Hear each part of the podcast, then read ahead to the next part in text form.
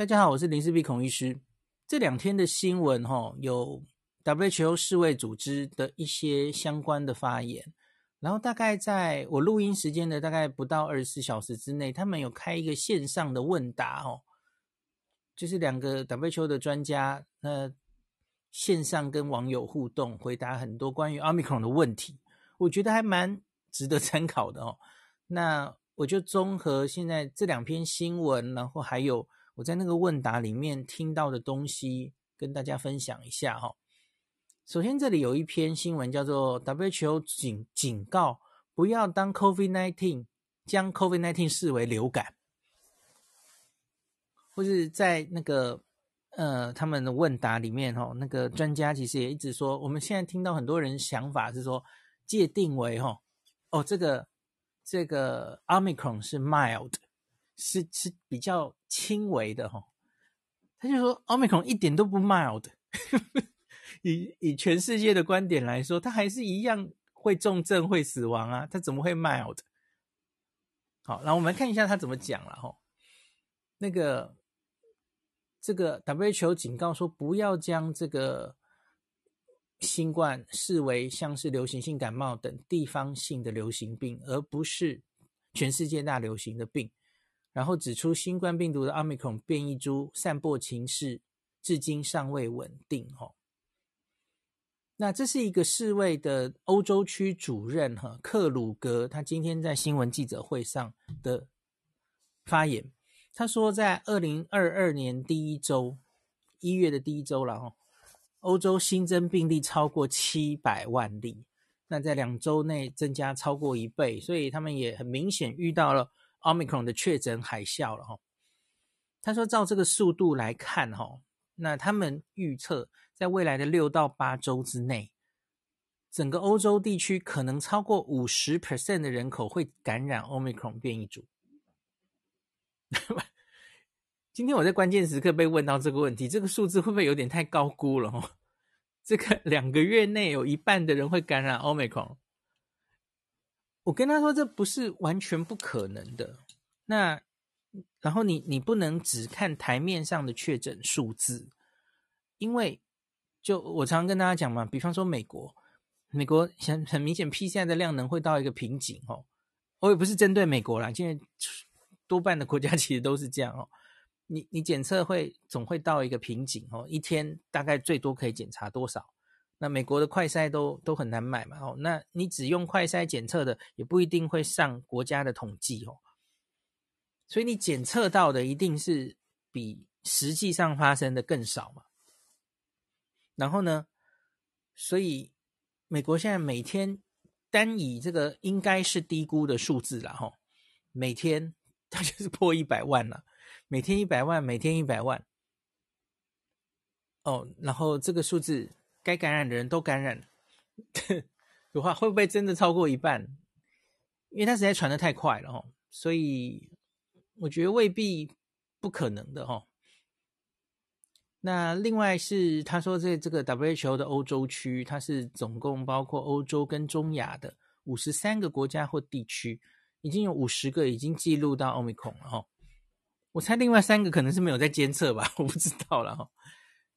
那可是他说，当然有越来越多证据显示，哈，Omicron 好像对上呼吸道比较容易感染，比较不容易到肺，那引发的症状好像比之前的变异株更轻微了。可是 WHO 就提醒，这个很仍需要更多的研究来证明这一点。那这里有。插出来说，西班牙的总理在十号的时候表示，哈，是不是已经是时候我们要改变追踪这个 COVID-19 的方式了，哈，转而，比方说是在追踪应对流感的方法啊。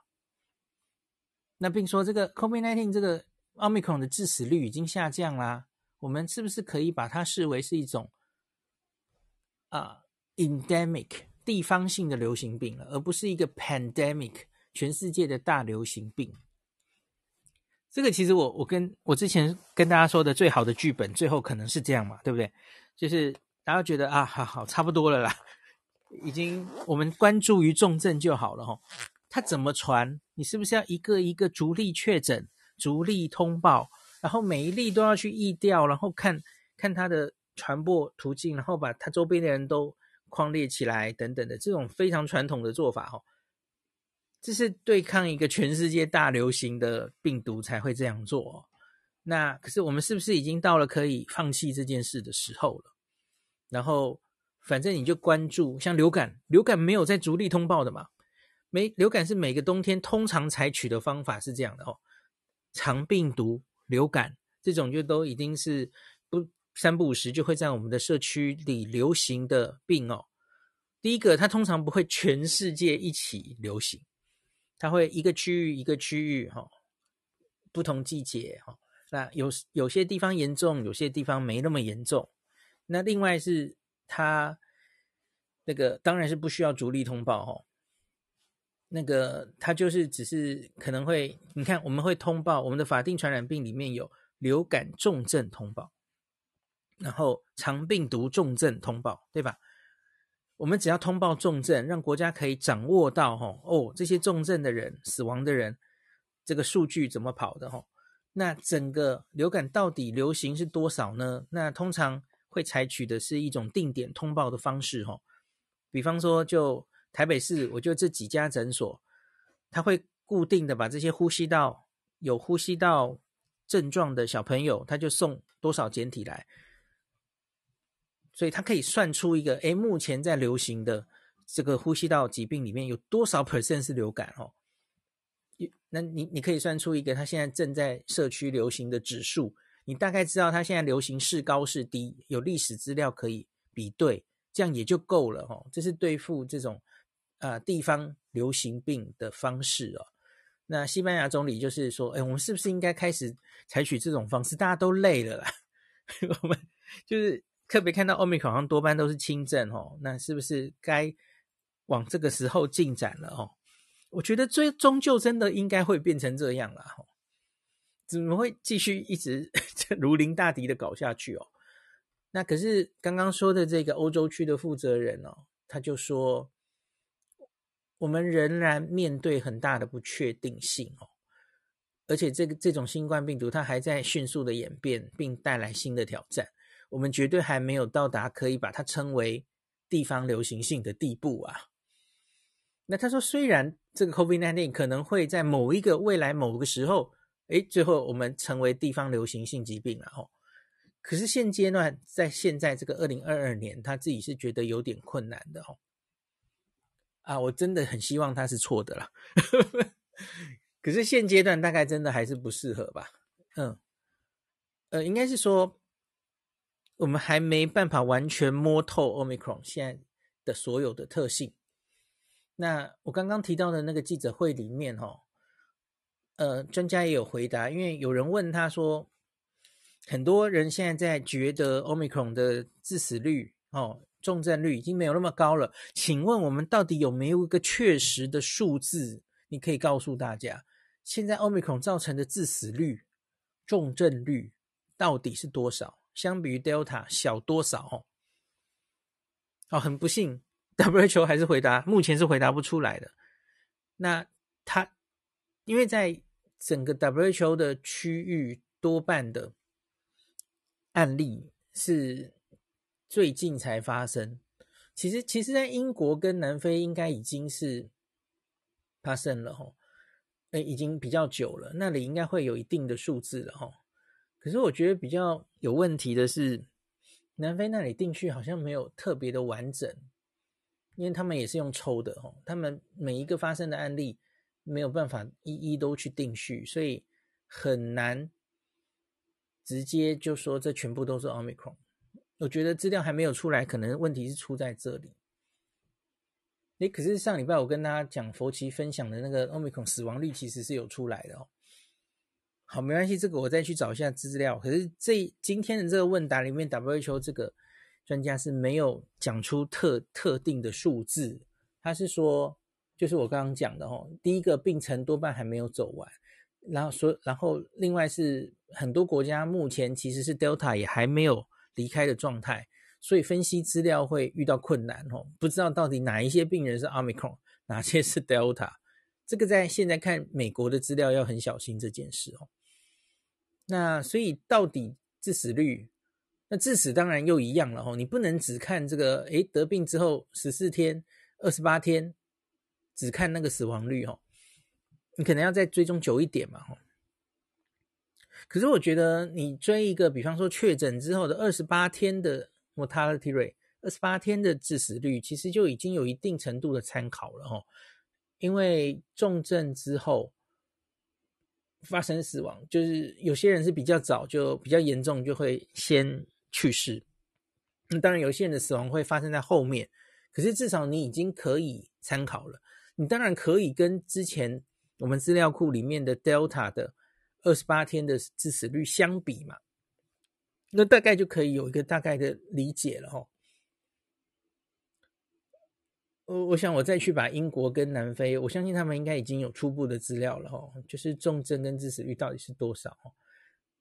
南非看起来那个重症的比例其实就是比之前的每一波的变种病毒都低了哈。这个 Data Fauci 上次也有分享这个资料嘛？哦，好，那另外还有一个 WHO 今天的相关发言，我觉得也很有意思，就是这是 WHO 旗下的有一个啊专家小组，是专门针对新评估新冠疫苗效力的专家小组哦。那他们有一个发言说，这个面对新冠哦持续变异。不断接种同一种疫苗，针对原始武汉株这个 研发的疫苗，那一针一针的打下去哦，这种策略已经不是最佳方法，而且可能已经过时，或是没有办法持续太久哦。那他觉得应该呼吁各大药厂要研发更能阻断病毒传播的新疫苗，然后这个。全世界目前有三百三十一个候选疫苗正在研发，吼。那假如一直用原本的针对武汉株的疫苗，一针一针的加强针打下去，吼，不是长久的可以那个长久之计了，哈。哎，我看一下他的英文到底是怎么讲的，吼。这这个东西我其实蛮同意的啦，吼。就是我其实一直对于以色列还没有。太多证据之下就开始喊打第四季，我是有点意见的哦。好，我看到他的原文了。他说，新冠疫苗应该要可以产生强、足够强壮而且足够持久的这个对疫苗的保护的效力，然后减少它需要继续。追加加强针的次数哦。假如你这个疫苗施打策略哈，是建立在你要持续一直打加强针，而且你是这打原本根本还没有变过的原始病毒，而不去做新的疫苗，他说几乎是不太可能是一个适当而且或说是一个持久的疫苗策略施打策略。这就是我常常跟大家讲，他用的英文是 sustainable，可以持续下去的疫苗施打策略，不可能呐、啊，谁要跟你玩呢、啊？这是我之前自己讲的嘛。即使科学家或是药厂，哦，你你就说，哎，我们可能是，你看以色列现在是四个月，相隔四个月就可以打到第四季去了，呃，然后呢，你以后四个月都要再打一次吗？民众一定会有这种疑问，然后你你每一次。好，随着第三季、第四季，一定越来越多人不想跟你打了嘛？干嘛？而且你又不是副作用很小的疫苗哦。然后这个，他当然就是他说，可是这一篇文章他又没有很清楚的提出要针对 Omicron 做一个疫苗，他只是说我们需要更多研究了。他其实就是怎么讲呢？他只是说现有这个好像不够理想哦，因为我觉得他也要看资料说话了哦。因为我们之前其实对于大概一年多前出现的贝塔，因为贝塔是前一个南非变种病毒，是免疫逃逸比较严重的一株嘛，所以各疫苗公司其实已经有针对贝塔做出来针对它的次世代疫苗，有做过了哈，然后做做过初步的临床试验。啊，可是问题是就觉得效果好像还好啊，就打原本针对武汉株的，当时对付贝塔足矣哦，所以后来也就没有继续下去了哈。那可是我觉得这次 Omicron 当然是很不一样，因为它已经改头换面了哦。那现有疫苗真的对它的综合抗体都是非常差，所以当然大家现在也很期待那。各疫苗厂针对 Omicron 来做的新的疫苗会不会效果会比较好？哦，好，所以那另外还有人说，就是这几天那个呃星期一呀，那个辉瑞的总裁有发言说，他们的次世代疫苗已经应该是可以在三月就上路了，哈，那。呃，我解释一下是，有人说会不会今天今天在脸书有人留言，其实说什么应该需要六个月，我觉得他是误解了。因为假如做一个新的次世代疫苗，那就如同呃 BNT 或辉瑞，他已经拿到原本的 EUA 之后，那后来他要继续延伸一个新的剂量，或是延伸到一个新的族群哦。通常其实是做一个免疫桥接就好了哦，就像是好延伸到青少年，延伸到儿童哦，他就针对那个族群做个几百几千人，那他跟原本的这个像像他儿童，他就跟二十几岁的对照组，原来临床试验收案的对照组的综合抗体互相比较哦，可以拿到达到一定的效果，免疫桥接成功哦，他就可以拿到新的。这个 EUA 了哈，可以打这个年龄的人。那所以他要推出一个针对新的变种病毒的这个次世代疫苗的话，他要做的事情是一样的哦。他跟原本的比，然后哇，结果发现针对 Omicron 它的效果可以远远超过它的话，哦，那就够了，它不需要重做第三期临床试验了。那也没那个时间哦，要抢快的话，哦。所以，他只要能做出，它可以针对 Omicron 产生非常好的综合抗体啊，但最好是远远超过原本的那一个原始疫苗的话，那就 work 了哦。这个不需要六个月的啦。